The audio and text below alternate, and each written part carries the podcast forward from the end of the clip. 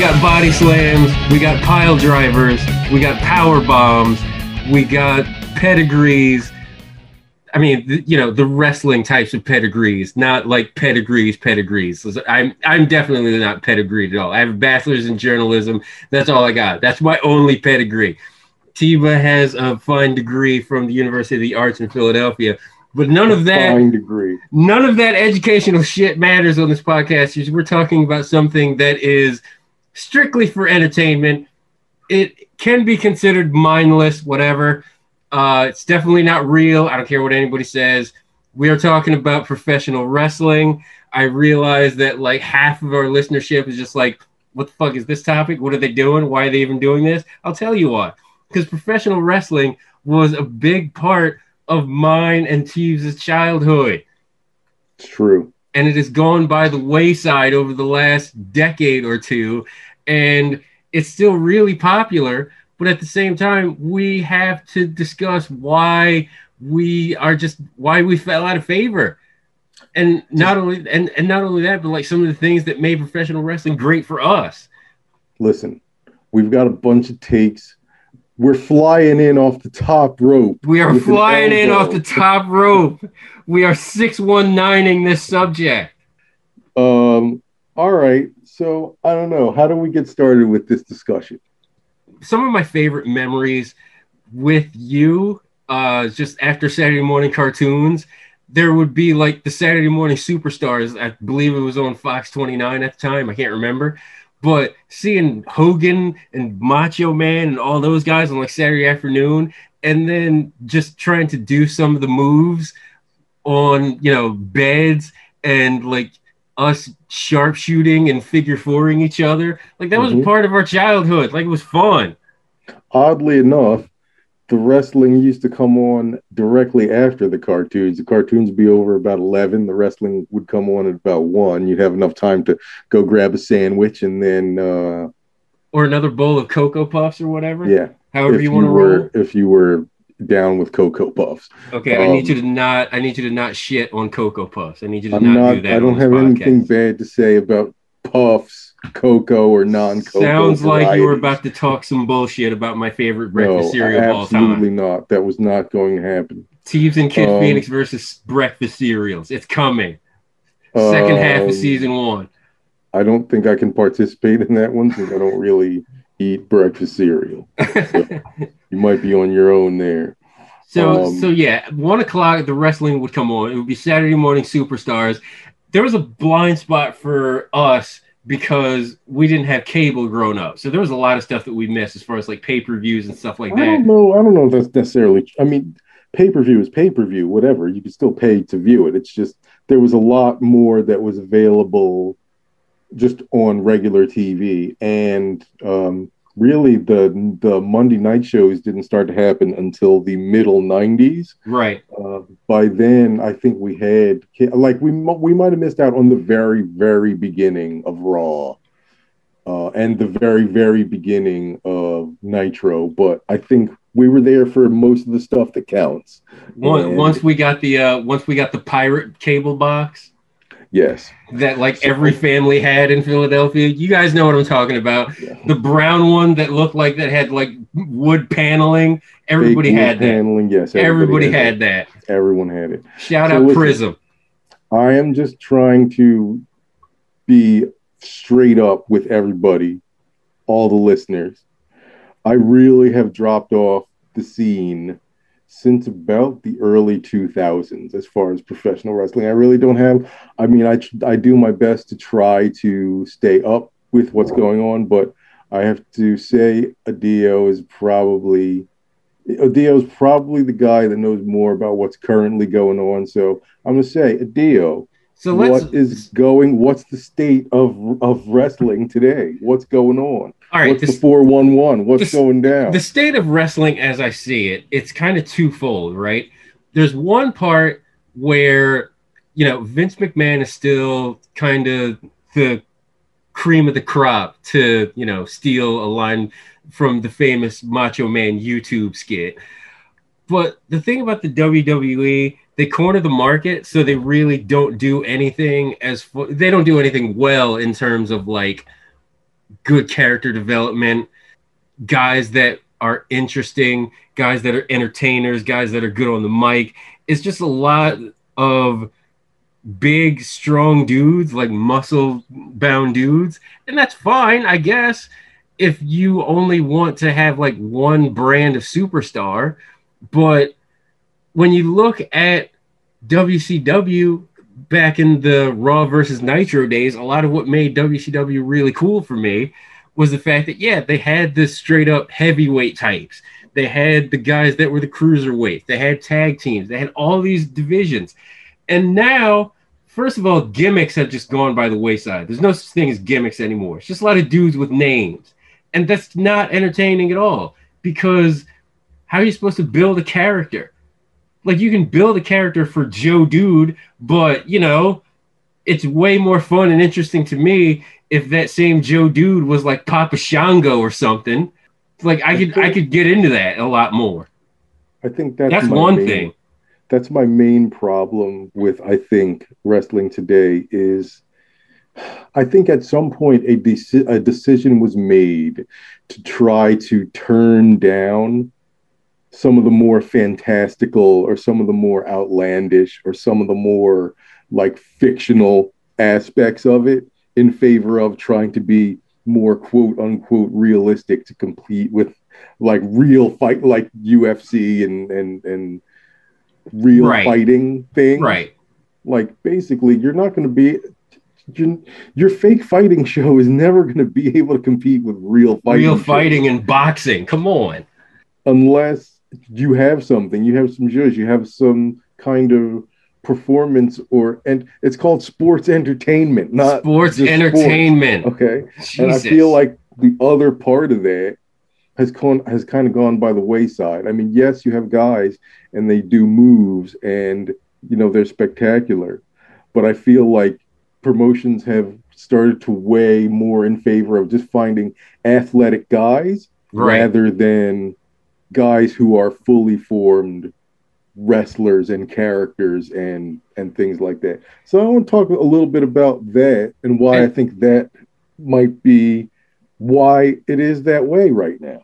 And it definitely speaks to your point about uh fully formed professional wrestlers. Like that's the second thing. I don't know if the WWE knows how to breed talent anymore. I really don't.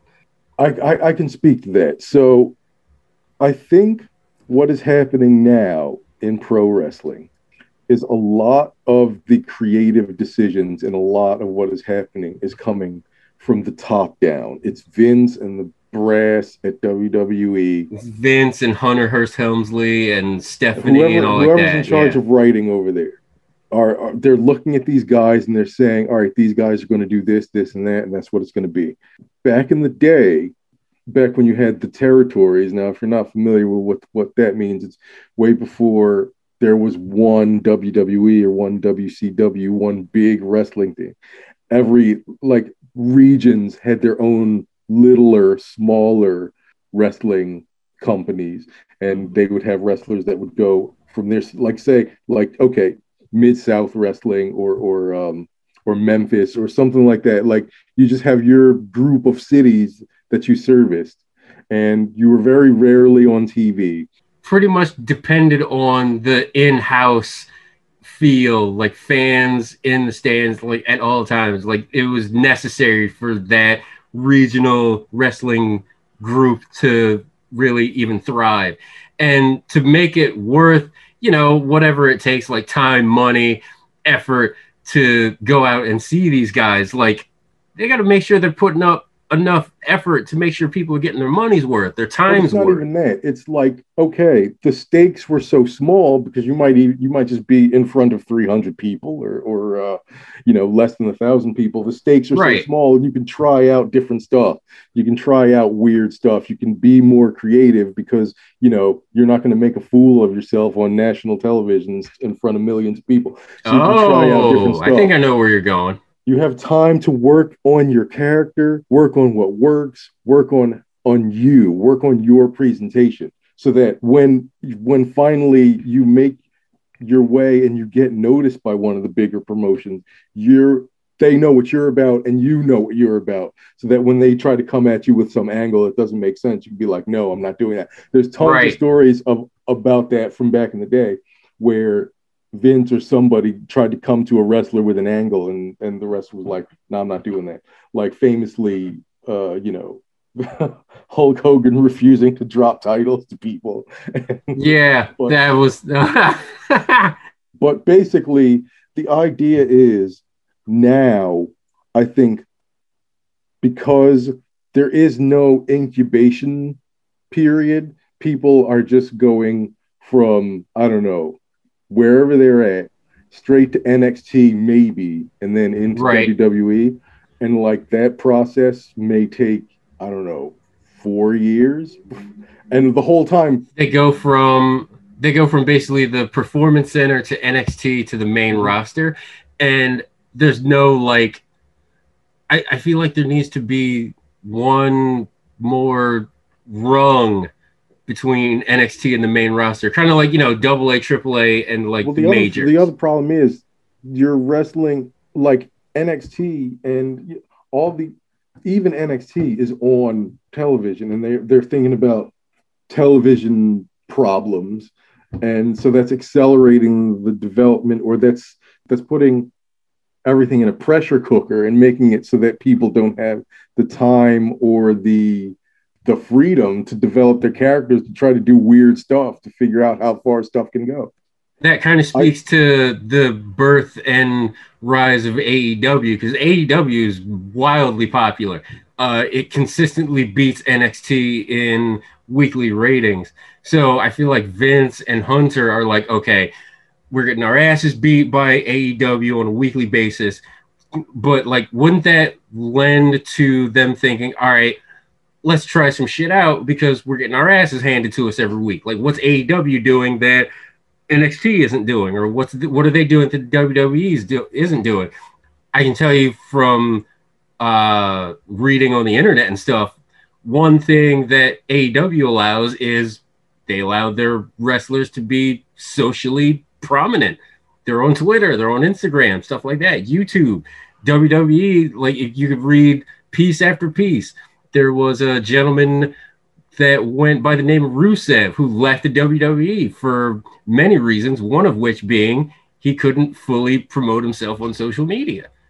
And in this and this day and age, like social media is like one of the better outlets to, you know, perfecting your craft as a performer and an entertainer of sorts. I mean, Do you agree? I don't think that it hurts that AEW probably has the most exciting characters in it right now. Kenny Omega and Cody Rhodes are probably the most exciting two guys, two names in wrestling, and they both happen to be on AEW. Now, I don't think, I think if not for those guys, nobody be watching. Probably, definitely not. Probably not. It's uh, it's him, it's Kenny Omega, Cody Rhodes, and Chris Jericho. Those three guys are basically carrying AEW right now, but they definitely have some young guys that are definitely worth watching. Uh, and once, if some of these former WWF guys, WWE guys, start exiting their contracts and don't have, you know, uh, non-compete clauses, I, I, think you see AEW really stock up on the talent within the next. Even if they stock up on the talent, that's not going to alleviate the main problem, which is the guy if, if guys coming from WWE are stiffs and they come to AEW, they're still going to be stiffs if they don't have time to work out their characters to figure out who they like.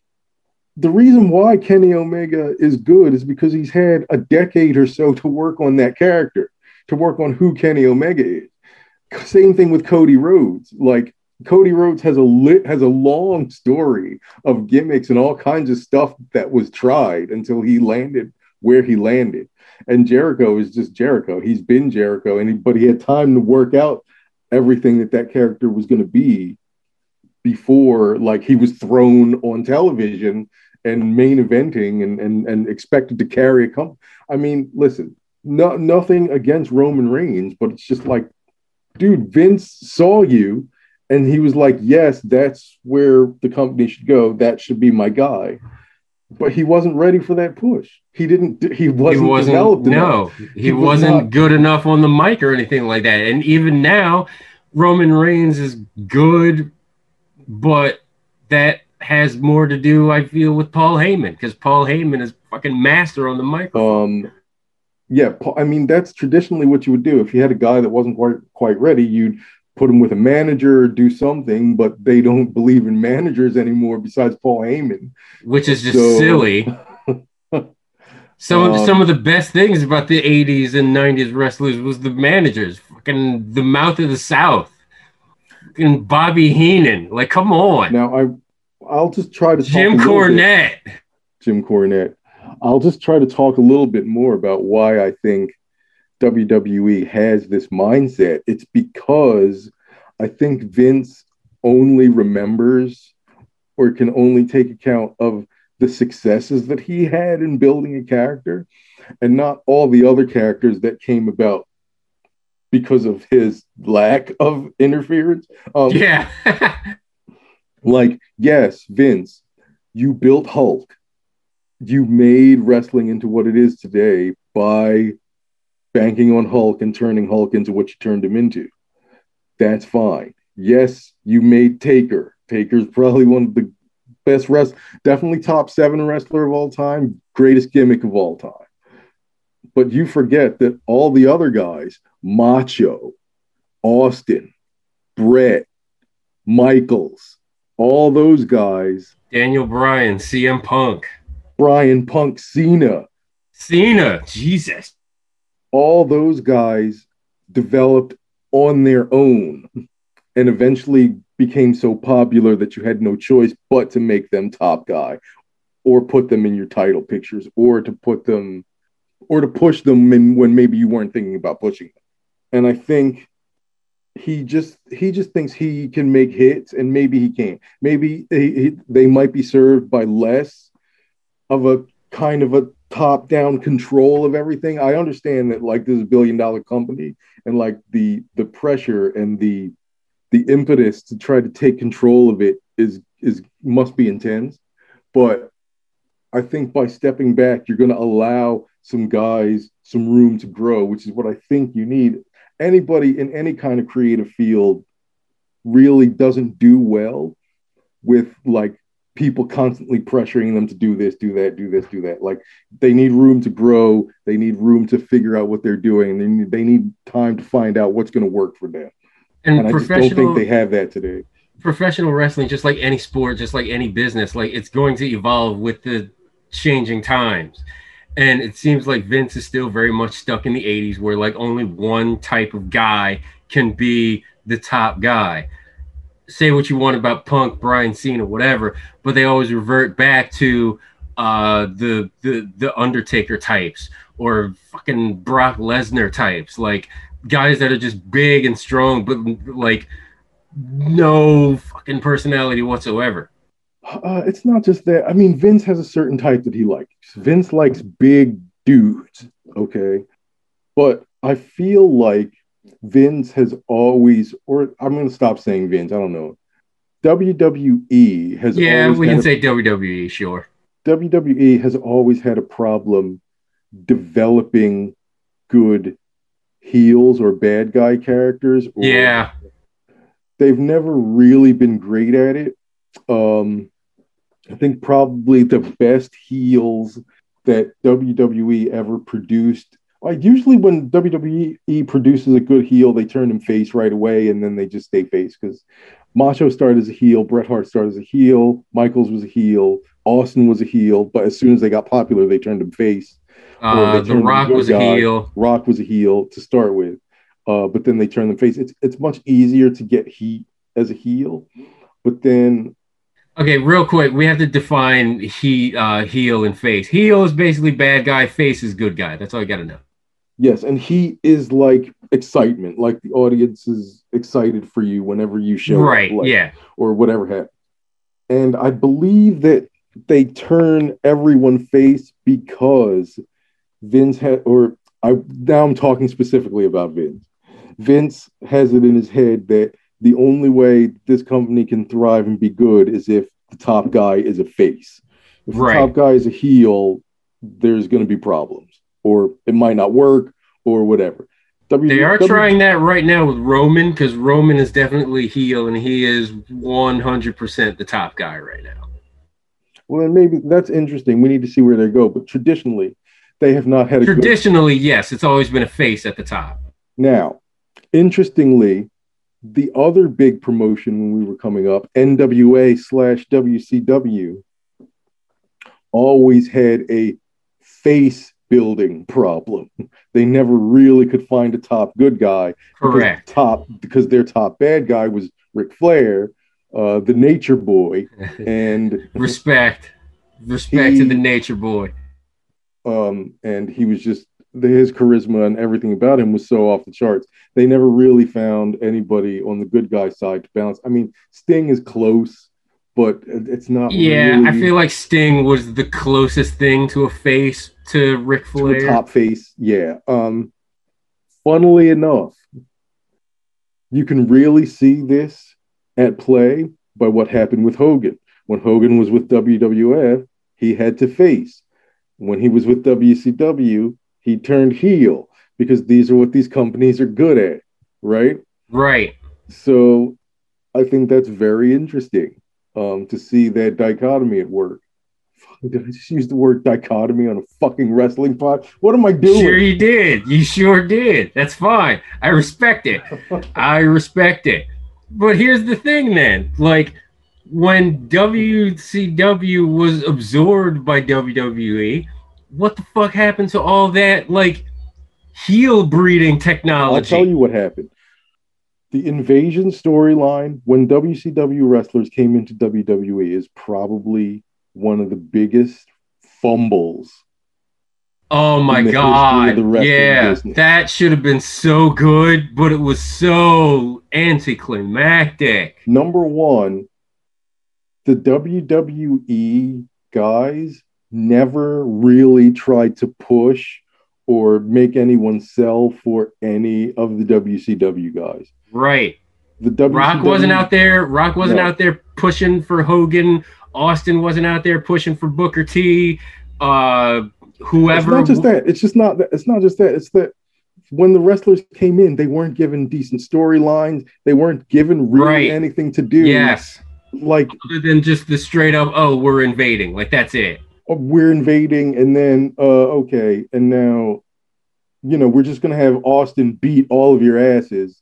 So now nobody's gonna believe. Now we can't put you in any of the title pictures because it's already proven you're not on that level. Right. So, um, I don't know. Go do something. Booker T, go fight in the supermarket. Fight for the Intercontinental title. Oh, that we we need to talk about titles. Sure, let's do it now. We're gonna do it now. Okay. So this is another problem that I see. There's no heat around any titles uh, except for the top belt, and that's not good. Um, uh, top belts in the WWE right now since you're you've been away. Uh, for the Raw brand, it's the WWE Universal title, which makes no fucking sense because like, if wrestlers from the universe were on Earth, we just hand them the fucking belt and call it a day. But anyway, uh, the SmackDown television title is the uh, World Heavyweight Championship. It's the same title that it's always been. So that that's that. listen, the whole brand split thing, it's fine. It makes sense when you have a roster that huge. The problem is there's not there's not really any delineation between the brands. Like what's the difference between SmackDown and Raw? Really? Uh, not a whole lot other than like different networks and different times and like length of the show. Uh, which I which let me side note. Uh, there's no reason why Raw should be three hours long. WWE. That's, that's outrageous. That's outrageous. Outrageous. You Three have hours of a wrestling show? Come on. you have enough problems making WrestleMania interesting for three hours, four hours. I believe one year it was five hours. Like you have a hard time entertaining and keeping me personally. I don't know about everybody else, but me personally, for WrestleMania, five hours is too goddamn long when I'm only interested in maybe three or four matches. television shows for professional wrestling should be two hours max. Okay, but that that's my rant on that. So continue. I'm sorry. So I don't know if there was something to help delineate the brands. Like okay. There's definitely a difference between East Coast basketball and West Coast basketball, or Definitely. Eastern Conference and Western Conference basketball. There's definitely a difference between National League and American League baseball. There's sort of a difference between AFC and NFC football. Um, if there was some way, like maybe there's just a tweak and maybe there's just a slight rules difference in SmackDown or something. I don't know. Something It just all help. seems the same. it's just too much of the same. And like if you're gonna if you're gonna do this two brand split thing, like make them two separate brands. That's one thing. The other thing is you got to get heat around your secondary titles. The. US, the US and the intercontinental titles, like those titles need heat just so that guys can work on being ready for main event. Just being just being a title holder is totally different from just being like a dude that's out here wrestling on Monday, Friday, Sunday night, whatever. Right. If you get a run with the IC title or the US title, you're going to be on TV more. You're going to learn all the rest of the stuff that you need to be to be a top guy someday, maybe. But if if your second tier belts are just gimmicks or or just nothing, no heat around them, or they're just there as decoration, or they're just there for to be something the the six guys that are in the top guy picture to And- to have on their mantelpiece. I don't know. And this is the thing that we've talked about before. Like some of the best lower tier belt superstars went on to be really fucking good heavyweight champions. Uh, Michaels, Bret Hart, Austin was Intercontinental champ. The Rock, Macho, uh, the uh, Ultimate Warrior. Warrior. Like all these guys had the Intercontinental or some lower tiered belt, and they were really fucking good as Yeah, heavyweight right. Now, you don't want to turn it into WCW where you have 200 titles and Right. there's there's not any heat around. I think three titles is great. Main title, top title, secondary title, tag title. It's perfect. You don't think there should be like a tertiary singles title? I don't think so. I don't because what are you going to do with that third? I mean, back in the day, that would be your TV title, right? Right. But you don't need a TV title because everybody wrestles on TV now. Back in the day, they used Just to call okay, it something else. back in the day they used to have something called a television title, which meant all of your matches for this title were wrestled on television. Right. But every match is on television now, so I don't know why you would need that title. What other titles are cruiserweight? We don't need that. I mean, Cruiserweight is very specific. right. And you don't want something silly like light heavyweight or some bullshit like that. Right. Or you just make, or you just send all your quote unquote cruiserweights to s- cruiserweights to SmackDown, and that can be where all the high flyers live, all the guys with the. They tried to the do that. They tried to do Yeah. that with 205 live, and like nobody was nobody was feeling it, which is fucking silly to me because I tuned in a lot for the cruiserweights because me being a slender beanpole individual, that's what kind of I gravitated to. But again, it probably worked. It probably didn't work because they didn't have anybody to anchor it. They didn't have any great cruiserweights to like. True. Like if they would have done this in the Attitude Era and spun off Jericho and like Edge and Christian and the Hardys off onto their own brand, that would have been Eddie, something. Guer- And then Eddie you would have had. Lesnar, The Rock, and Austin, and all the big dudes in their own brand. Then yeah, and that way, when they title, when you have a fight, when you have a fight for the unified title or whatever, when the SmackDown champion wrestles the Raw champion, you get to see a real contrast of styles. You get to really see styles clash. I don't know. I would just like to point out that you just used the I name know. of I know AJ what I Styles' did. I know what finisher. happened. Jesus. I God know what I did. You saw I'm it coming. You just you saw the brick wall. the kids. You That's saw the I'm brick doing. wall and you didn't slow down. You accelerated. That's what That's you did. right.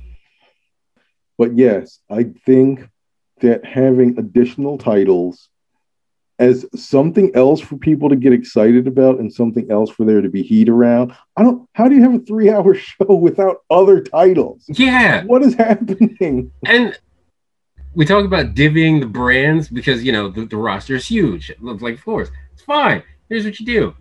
You take some of these guys that you don't know what the hell to do with them, and you get them in a room with some creative guys, and you make them a tag team. Just do that. That that way they can get some heat or some experience with you know holding a title.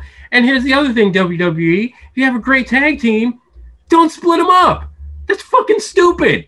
Uh, actually, sometimes you do have to split. up Sometimes, sometimes you have to split them up. Sometimes, like the uh, the, the the Rockers, Hearts and the Rockers needed to. Split they up. had to be split up. But there are There was some. no reason Bret Hart needs to be carrying Jim Neidhart's carcass around wow. For another decade, and there's no reason you need to saddle Shawn with Marty for another f- five years. No thanks. All the Marty Jannetty fans are going to be so in your DMs, man. It's not even going to be funny. Oh, so just Marty and his mom are going to be in my DMs? Jesus. Marty Jannetty fans. There's at Fuck least one or two other Marty Jannetty fans out there. We'll see. but some of these uh okay so for the shield for example right that was dean ambrose seth rollins and roman reigns. I get it. All three of those guys would have been great singles competitors. You had to split that up see what happens right? But then there's other stuff where i'm just like okay why are you splitting these guys up? Like most recent example uh his name is Otis. I forget what his tag team used to be in, but the name of the tag team was Heavy Machinery. That's genius. Otis as a singles competitor, I don't think is all that strong, and they're making him a heel, which makes no Well, I sense. mean, there, again, there might be behind the scenes stuff happening. Um, like you don't know what's happening to the other team member, but um, again, you don't. You guys need to break away. When I think Booker T waited too long to break away. I think so too. Um, so again, it's important, and that's what your tag division is. Your tag division is another place where people can experiment, figure things out, figure out who they are, how the how to grow as performers, so that they are then ready for that push, for that push for that IC title, because either you're not going to be ready for a shakeup with the picture with your top guy, and that's what a secondary title does for you. It gives you a place where other people can a belt where other people can have heat around it, so that they can figure out how to work and how to do stuff while not changing, while not shaking things up at the top. Tag ranks is a is definitely a great thing to do if you've got too many guys that are similar. I mean, two similar guys belong on a tag team. Right. Even the gimmicky tag teams sometimes work with like the one really big dude and the one small dude. Mm-hmm. Like X Pac and Kane worked. Um, and even sometimes two superstars worked for a little bit. Like the the Rock and Sock connection worked Yeah, for that like a not- solid like six one months. downfall of the Attitude Era is that until the Hardys, Dudleys, and Edge and Christian arise, there was no tag. There was nothing. There was nothing there. The the Attitude Era tag teams are right after the Attitude Era, some of the best tag team wrestling ever.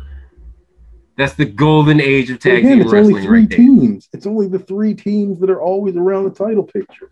But I'm tuning into every pay per view for those true. three teams. That's true, but TL this triple threat TLC match between the Hardys, Edge and Christian, much. and the That's just too much Dudleys. Sign me the That's too fuck up. happening. You know it's going to be a gimmicky finish. Like I don't. I'm not. But until that gimmicky finish, people are going through tables, chairs are getting cracked upside people's backs. Oh, real quick, while you're forming all these new tag teams, goddamn, make sure they work out a team finisher. That's what I need. Team I don't want to see just two guys doing separate finishers. I want a team Yes. finisher. I want a doomsday device. I want a heart attack. I want a freaking 3D. What? Wait, wait, wait, wait. What the hell was the heart attack? I can't Heart remember what the hell that was. It's the Heart Foundation's finisher, where Neidhart would like have them up in a bear hug above his head, and Bret would come off the rope and clothesline him down. How do I not remember this? I don't know. I don't know what your problem is. Um, I, I remember the Steiners having something. um, they had so much stuff. I can't Yeah, the, I don't. I don't necessarily remember them having a team finisher. The 3D is amazing. The Doomsday device is amazing. yeah, team finishers, guys. Team finishers. Get in a room, just like figure something out. Like it could be something as simple as like you know, somebody's body slamming somebody, but at the same time the dude is on the top rope flying off, and right as the body slam is complete, the other guy just falls. Like that's there it is. That's for free. You can have that one for free. Now, I think we need to make special mention of WWE's women's division. Yes, 100%. As I mentioned before, as I mentioned before, I think usually talent and wrestlers develop best in the absence of too much top-down control, and I think that's why the women's division has grown to become as successful as it is is because it's not suffering from a ton of oversight from Vince or anybody else in creative, and, And all those not- wrestlers are getting time to work out who they are and their personas and everything. There's not this huge plethora of quantity in the women's division. There's nothing but quality in the women's division. Nothing but. You got Charlotte Flair. You got Becky Lynch, who's uh, on maternity, taking care of her newborn. Uh, but you still have like Sasha Banks and uh, Bianca Belair, who's going to be really big. Rhea Ripley, who's going to be really big. Asuka, who's already really big. Bayley. Lacey Evans, who should have been big, but they kind of marketed her incorrectly, I guess. But even when they bring back like the old schoolers, like Mickie James or you know Trish Stratus or whatever like that, like it's still not watered down. That's a serious problem that the men's division has. Like there's just there's just too much. There's just too much guys. Yeah. Yeah. And those guys are not clearly delineated. You can't really tell one guy from another guy, except for Finn Balor. Listen, shout out to Finn Balor. Shout out to Finn Balor and Bray Wyatt, the Fiend, the Fiend Bray Wyatt. They have the two best gimmicks going right now. Shout out to Finn Balor. Listen, that's what I want. I don't want to just see some dudes with muscles like I want like gimmicks. give me a guy with fucking face paint. Give me a guy with a crazy mask, okay? Give, me a guy. Give me a guy that has worms crawling out of his fucking mouth. Let's do Okay. it. Yeah, Come on, more of that. more. I feel like WWE forgot a critical word in the name of their organization: Entertainment. entertainment. Entertainment. It's not entertaining. It's in the title. Stop. Be enter- you guys are just not at that entertaining anymore. Like you're entertaining on some levels, but not nearly as much as in like the Attitude Era or right after the Attitude Era. A lot of times it's just boring, Yeah. and some of that has to do with you know them relying way too much on Brock Lesnar over the last decade. Well, again, they got a heel problem. It's just They- boring. They got a heel building problem, and they they haven't been able to develop one outside of Lesnar. Or if they do develop one, they turn him heel. I mean, they turn him face immediately. Like I was saying, CM Punk should have been top heel, and he and Cena should have had like Four WrestleMania matches for, like, yeah. for five or ten years. It's just amazing match after amazing match. They should have just had those, but it didn't happen because WWE doesn't know what to do with with these kind of guys. Who's the best heel in WWE WWF history? I kind of want to say Triple H, but I know I'm I know I feel like I'm missing somebody. Not Andre the Giant. Trips is probably Trips is probably the best heel in WWE history because he embraced it and went for it. And when he got popular, remember he started he got popular as a face and then turned heel and then was like well you can't go back to facing now because there's too many faces in the company so Right. yeah it's The- probably i mean okay so it's probably hunter um those years when shawn was top heel to bret i feel were really good right. um nobody during the hogan era there was just nobody on hogan's level Nobody really there. Andre the I mean, Giant, not Macho, really. Maybe never. They turned him face before he really had a chance. way to too fast. be a part of the title picture.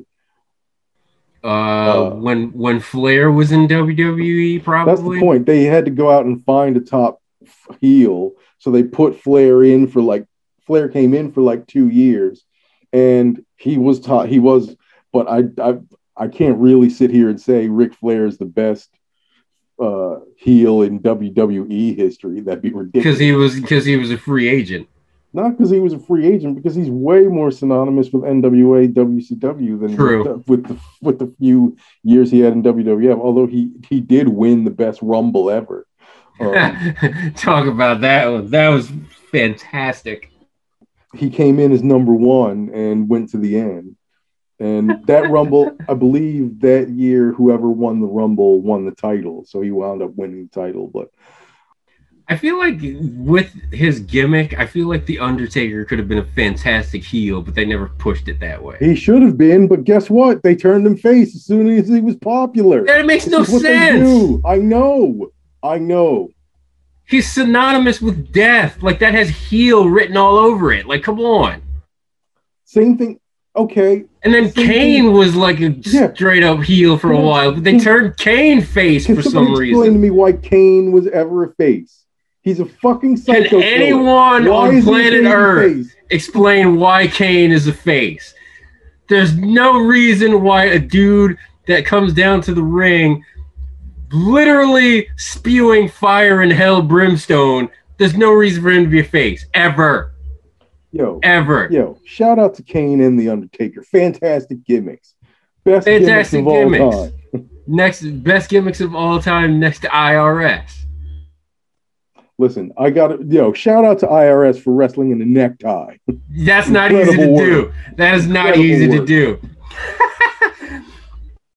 okay, we talk about the history and where it is now, and one thing that always got, one thing that always gets people amped up when they go to wrestling events, they Talk go about to, it. they do it on television. You see the programs, stuff like that. A good intro theme will make or break a fucking superstar. If your intro is lame, then it's time for me to go to the concession stand, get a popcorn, go to the bathroom, whatever.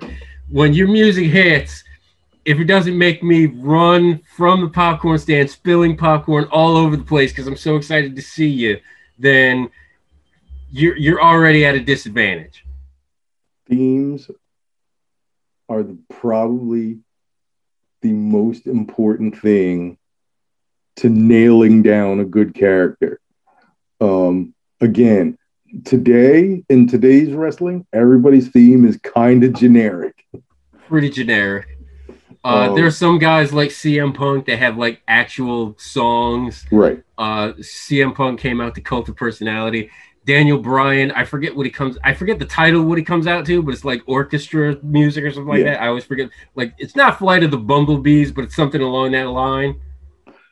But for you today, we are each going to go through You guys have no idea. You five have no idea what you're getting ready for. wrestling intro themes of all time. All time. Adio, you can start off with your number five. Let's go. Let's do All right. it. I need to preface this. I am not ranking my picks in any way, shape, or form. These are just my five favorite of all time. I'm not going from five to one. These are just my five favorites, okay? First one I'm going to mention Million Dollar Man Ted DiBiase. It kicks in. That gets me jazzed. I'm into it Okay. he struts out in the he struts out in the in like the tuxedo with the frilly with the frilly shirt. He's got the million dollar belt with him. Like that shit is hype. I love that. Like it's a song that personifies the character. It's the perfect blend of character and theme music. So I feel like that perfect mesh is why it's one of my favorites because it is it it's it's just it just works so well because it's the combination of what this dude is about and how he feels about like everybody. I feel like that's Yeah. I feel like that's something that a good theme should do. It should identify you as a character and it should Yeah. speak to who your character is. All right.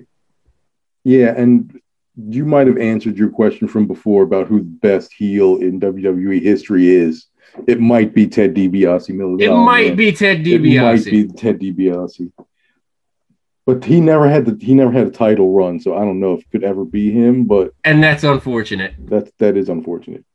Um, now I am most de- I most definitely am ranking my top five because I Way to make have- me feel like I'm lazy and just didn't prepare for this podcast. Thank you for listen. You know, I didn't say any of that, but if that's how you feel, like, listen, I can't do anything with you there. You that. I feel kind of feel like an asshole now.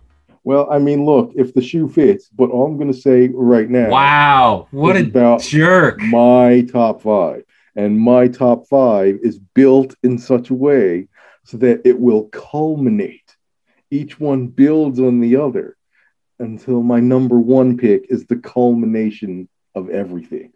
So, number five for me, See, you have a list, and you have a list that's building to a grand right. explanation. that's right. I take the show Listen, I feel I so inadequate, you guys. this is what I feel so inadequate Look, right I now that I'm just gonna leave. I love the I'm just gonna leave. and I want I'm just gonna walk Mark. out. Like That's what I'm clearly, saying. clearly, That's what I clearly, need I'm right now. useless on this podcast. I'm sorry. I'm just gonna leave now. All right, just stop it. now, what I look for in a wrestling theme is I need something that as soon as it hits, like you know, I'm I'm I'm I'm looking down at my program or whatever. I'm talking to my friend. I'm like getting looking at my sign, doing whatever. And then as soon as I hear this thing, it's like, oh, oh, oh, pay attention. Here comes this guy.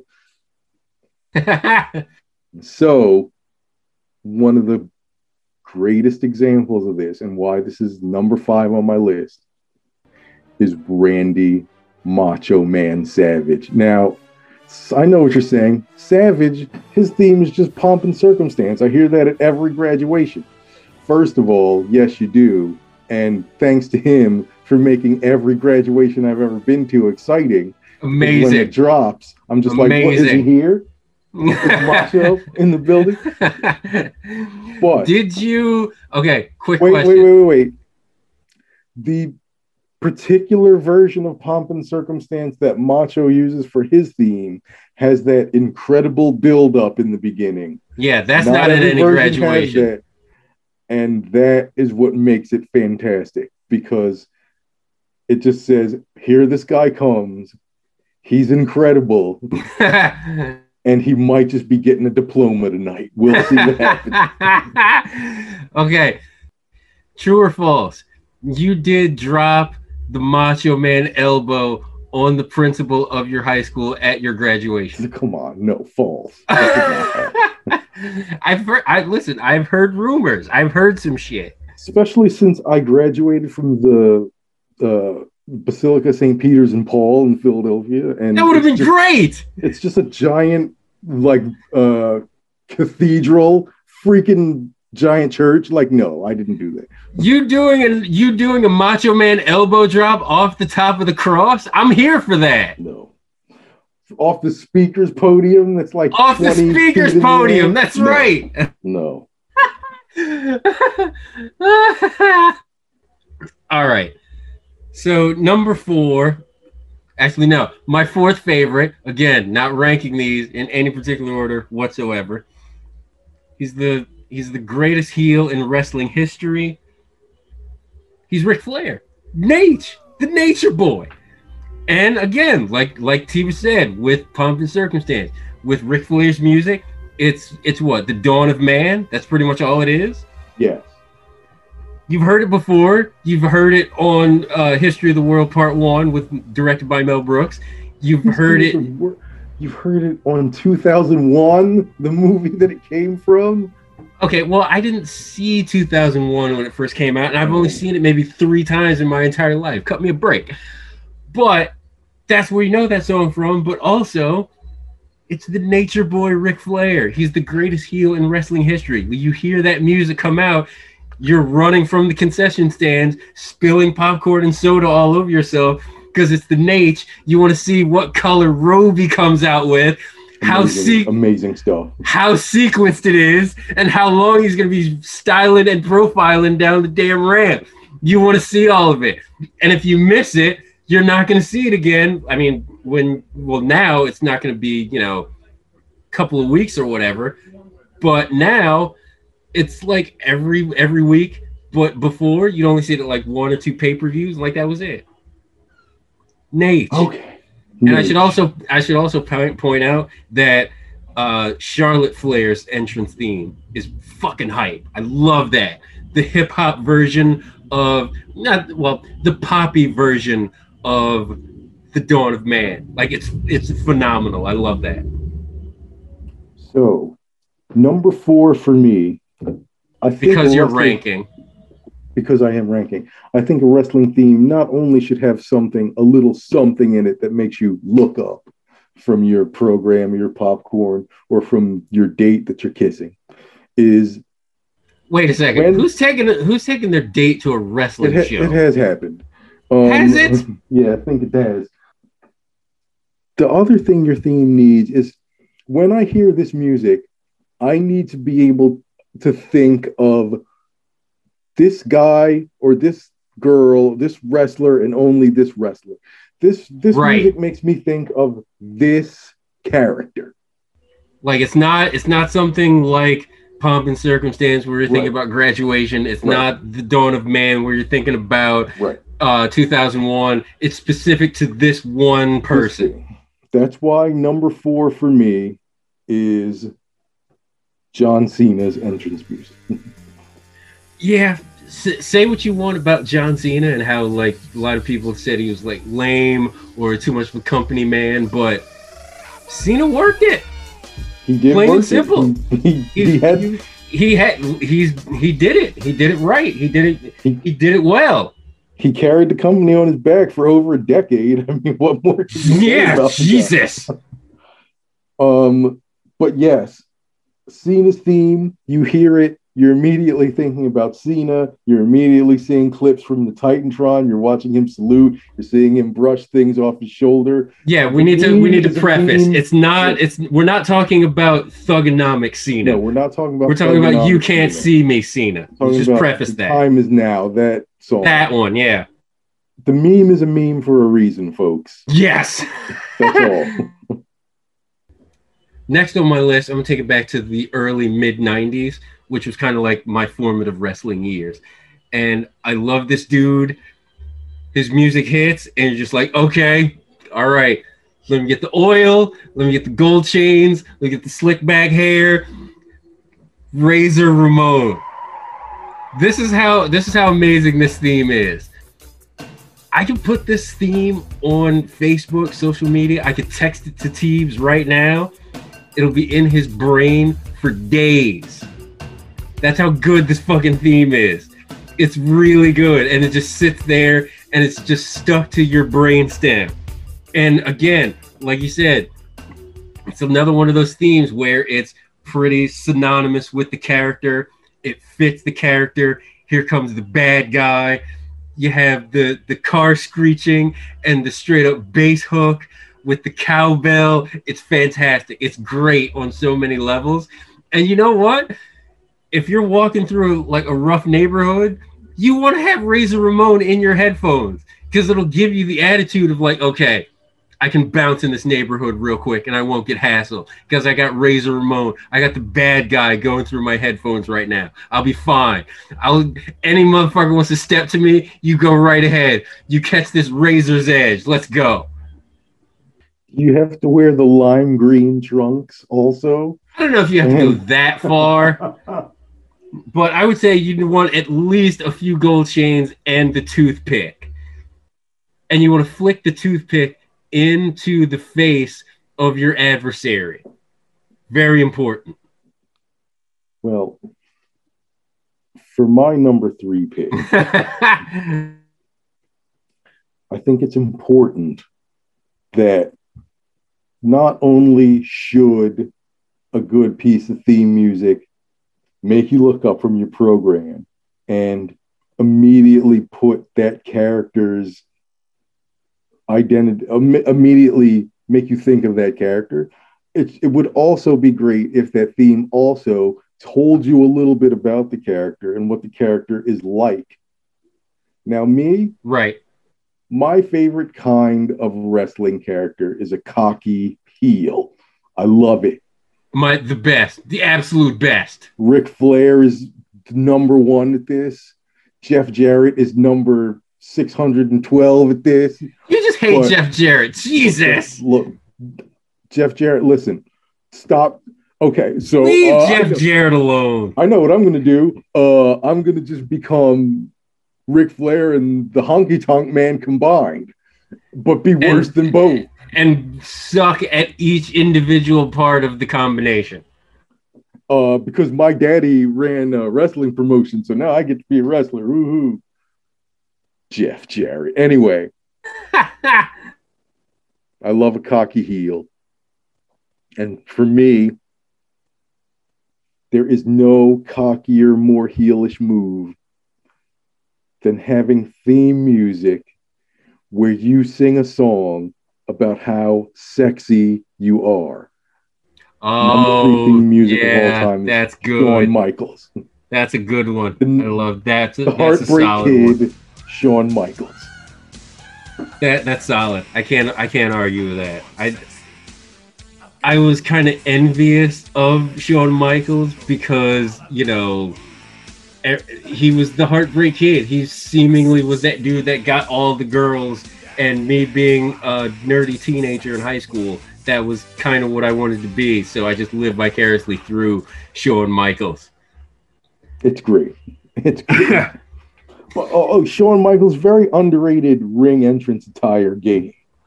Shout out to whoever did, Very underrated. Whoever put together his outfits. Uh, incredible work. Sometimes he had the glasses with the extended monocle or whatever the hell that was. Jesus, the the vest with the sequins. Sometimes there would be Yes. mirrors on them. Like, Shawn, what what what are you doing? You're just, I I I, I can't step to you. I can't. I just can't. Popularity of a wrestler, I feel, definitely has something to do with like their theme. Like when you hear it, you're just like, oh, it's this guy. He's the top guy in the company. Fuck it, let's go. Um, he was the biggest name in wrestling starting in 94 95 and then he started get really popular and then got more popular.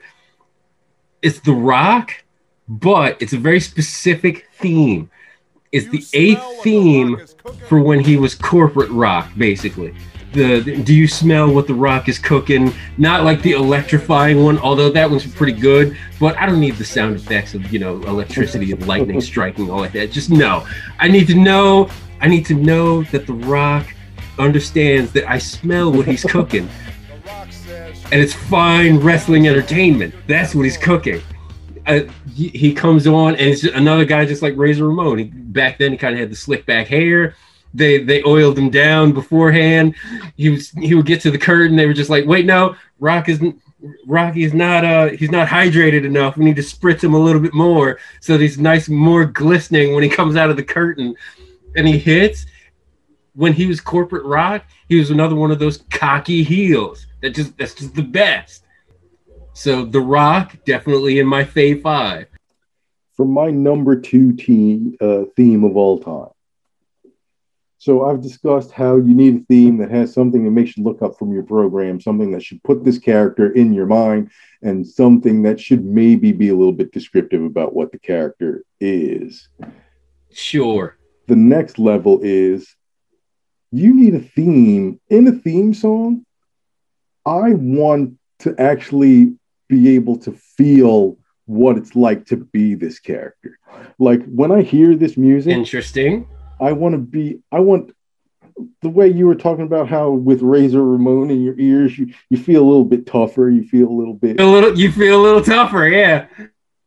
That's why my number two theme is the NWO theme. Shit, that's that was so good.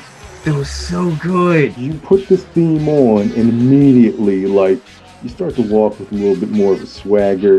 You kind of have a little bit more of a sneer on your face. And not Kinda like the trouble. and not like the Hogan, Jimi Hendrix, not- and not Voodoo no, Child. talk the Just the NWO, NWO theme. theme. Yeah. so good and i think that just goes to creativity in like how to make hogan a heel because he wasn't using voodoo child when he first came out with the nwo like that was his first theme Right. and then he went to the voodoo child doing the air strumming with the belt but before then it was just plain old nwo music. And yeah you're right. You kind of need that. You needed that if you wanted to turn somebody like hulk hogan who's been a face all this time. He has to have a straight up awesome heel theme. And like the first nwo theme was definitely that. It definitely was. That's why it's number two for me. I mean, I, there's no way you can't put that theme on and not feel a little bit cocky. With my last of my fave fives, I'm going way more recent, and that's because I love what these guys represent in positivity and weirdness and just positive feelings. My last favorite is the New Day theme.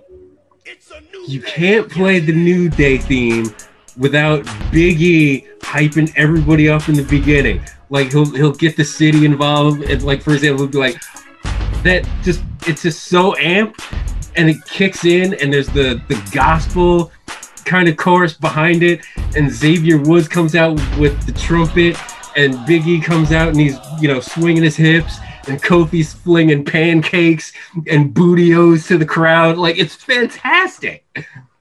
Like it's all about positivity. That theme, and it's it's it's the power of positivity. That's what it is. there's not a lot of charisma in the WWE, and I feel like they have all of They it. have like, ninety five percent of the charisma. You guys are around. you guys are hoarding the charisma, and it's not fair. Now let's take it down for a second. Now, Here we go. T was Number doing T was doing his Malcolm Gladwell thing again. Here we go. number one wrestling theme of all time should make you look up from your program. Immediately make you think of this character. Kind of tell you a little bit what the character is about. Immediately kind of put you in the mindset and embodying this character. So the culmination of all these things, Stone Cold Steve Austin. Oh, yo! Oh my God. Okay, talk about like running from the concession stand. Like, not even just like the beginning of the song. You hear that glass break, you're like knocking people over. Like you're you're throwing kids away to the side, just like listen, I gotta see him come out and dart, fucking sprint to the ring just so he can kick whoever's ass.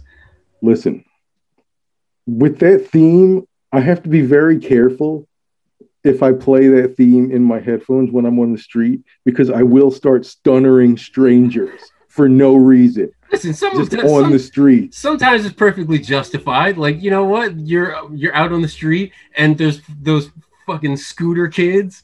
Like, yeah, they need to be stunnered. I'm sorry. um real quick let's just dip into some some uh, some quick teebs in kid phoenix theater this is going to be a reenactment Oh, of the moment in the recording studio oh God. when they finalize the Stone Cold Steve Austin theme. Okay. I right. will play the recording. You play the recording engineer. I will play the supervisor coming in to check on the situation. Okay, right. so so I got everything. I got everything ready. Uh, here's how it sounds. What do you think? Oh, wait a minute. Let me just set down my uh, my glass here on the console. All right. So yeah, Well, okay. sounds good. Yeah. Just missing something. I don't know. Whoa, whoa. Wait, that's it. That's That's it. perfect. That's Perfect. Let me put that in the beginning. That's perfect. That's the great idea. That's a good job by you, sir. That has been a presentation of Teebs and Kid Phoenix Theater. Is that something we're gonna have to add for the second half of season one? Maybe. but no, I, I definitely agree. The addition of that that little sound effect, and yeah, you can't you can't be walking the street with that in your head. You can't be at a bar with that at your head in your head. Like If you're that at a bar and somebody plays a Stone Cold Steve in the jukebox. Just there will be a fight. there will be a, a fight will break a out. fight will break out. like it's it's inevitable. Like you can't play that song like in a crowd of people. It's like the Dave Chappelle skit. Different music makes people react different ways. The heavy metal music, much like the Stone Cold Steve Austin music, it'll it'll make motherfuckers just want to fight. Like that's just what it is. It'll make you want to fight or chug beer or you know use a fire hose with a beer truck and just randomly spritz and hose everything down. One of the greatest scenes in wrestling history, by the way, when Stone Cold Steve Austin drove a Miller Lite beer truck to the ring, horns and everything. He gets on top of the beer truck. He's got the fire hose. And he's just hosing down the entire corporation with fucking Miller Lite. Incredible. I just want to know. I just want to know what the Miller Brewing Company paid to have that have that happen. That was ridiculous product placement by A them. lot of product placement. Between Stone Cold Steve Austin, pretty much single-handedly saved Budweiser from bankruptcy in the late '90s. So apparently Steve Weiser was Miller Lite. Steve Weiser. uh, it's always nice going down memory lane and just like reminiscing about stuff that's in our childhood or was in our childhood. And just like we just we want it to be better. We want it to be No, I good. mean, look, I, I'm I'm sorry. We're not trying to come off as being negative Nancy we're not here, trying like, to. We're not trying to be old guy yelling at cloud or like old black dude sitting on stoop just cussing, just like up back in our day. Like we see what it is. If you like it, cool. It's just it's just changed a lot, and we just don't understand some of the reasons why. And honestly, we think we think that more could be done. We think it could be better. That's it. And we want it to be better because, dude, I would be. I like wrestling. I like Vince, it. Vince, Hunter, call us up. Call us. Call up. us up. We're already shipping ideas to DC and Marvel and Star Wars. So listen, we can give you guys some free ideas. Just hit us up. You know how to reach up. us. You know how to reach us. And if you don't, then do what everybody else does. Follow, like, subscribe to the podcast. You can follow me at a DOB Royster. I'm Kid Phoenix. Teebs is at Teva K. You can follow the show at Teebs and, Ki- Oh Teebs yeah, and and Kid leave, Versus. Yo, leave a review because that helps too, and also it'll help my sanity to know that people actually like the nonsense that I'm talking about over here. So uh, yeah, T, was very particular. T was very insecure about this uh this whole enterprise that we've started. Even though, you know, I'm just having fun, whatever. I'm just having fun. T was trying to get his Casper check. That that's all I, that is. look, I my back is in desperate need of some new mattress technology. So leave us a follow, subscribe to the podcast if you're not by now. This is episode nine. We're just after two serious topics like the last two weeks. It was it was Oh, fun. it feels good to get it feels good to get lighter. back into some dick and fart jokes, doesn't it? That sounds great. Feels great. One episode to go. Next week, One episode. the mid-season finale. We're not gonna Mid-season finale. Get we're not gonna say what it is, but trust us, it's going to be brilliant. It's not gonna be a cliffhanger. It's not going to be a cliffhanger. That's it. Yeah, We're what done. are you doing here? We're done. Just, go home. There's nothing else here. I got nothing more for you. watch that's some watch some wrestling. Watch some watch wrestling, some on. YouTube. Got the WWE, got WWE Network. Watch the Rumble from '93. Watch something. Watch the Rumble from '93 featuring YouTube commentators. Oh, shout out to OSW Wrestling, my boys OOC, Jay Hunter, and V1. you guys are for getting me amazing. Through the, the pandemic. Seriously, you guys are so out. clutch. It's ridiculous. But Teebs and Kid Phoenix, we're out of here. One more podcast to go, and then we are taking our much deserved spring break. Mid season break. Yes, yes. Love it. We're getting out of here. We'll talk to you folks next week. Next week.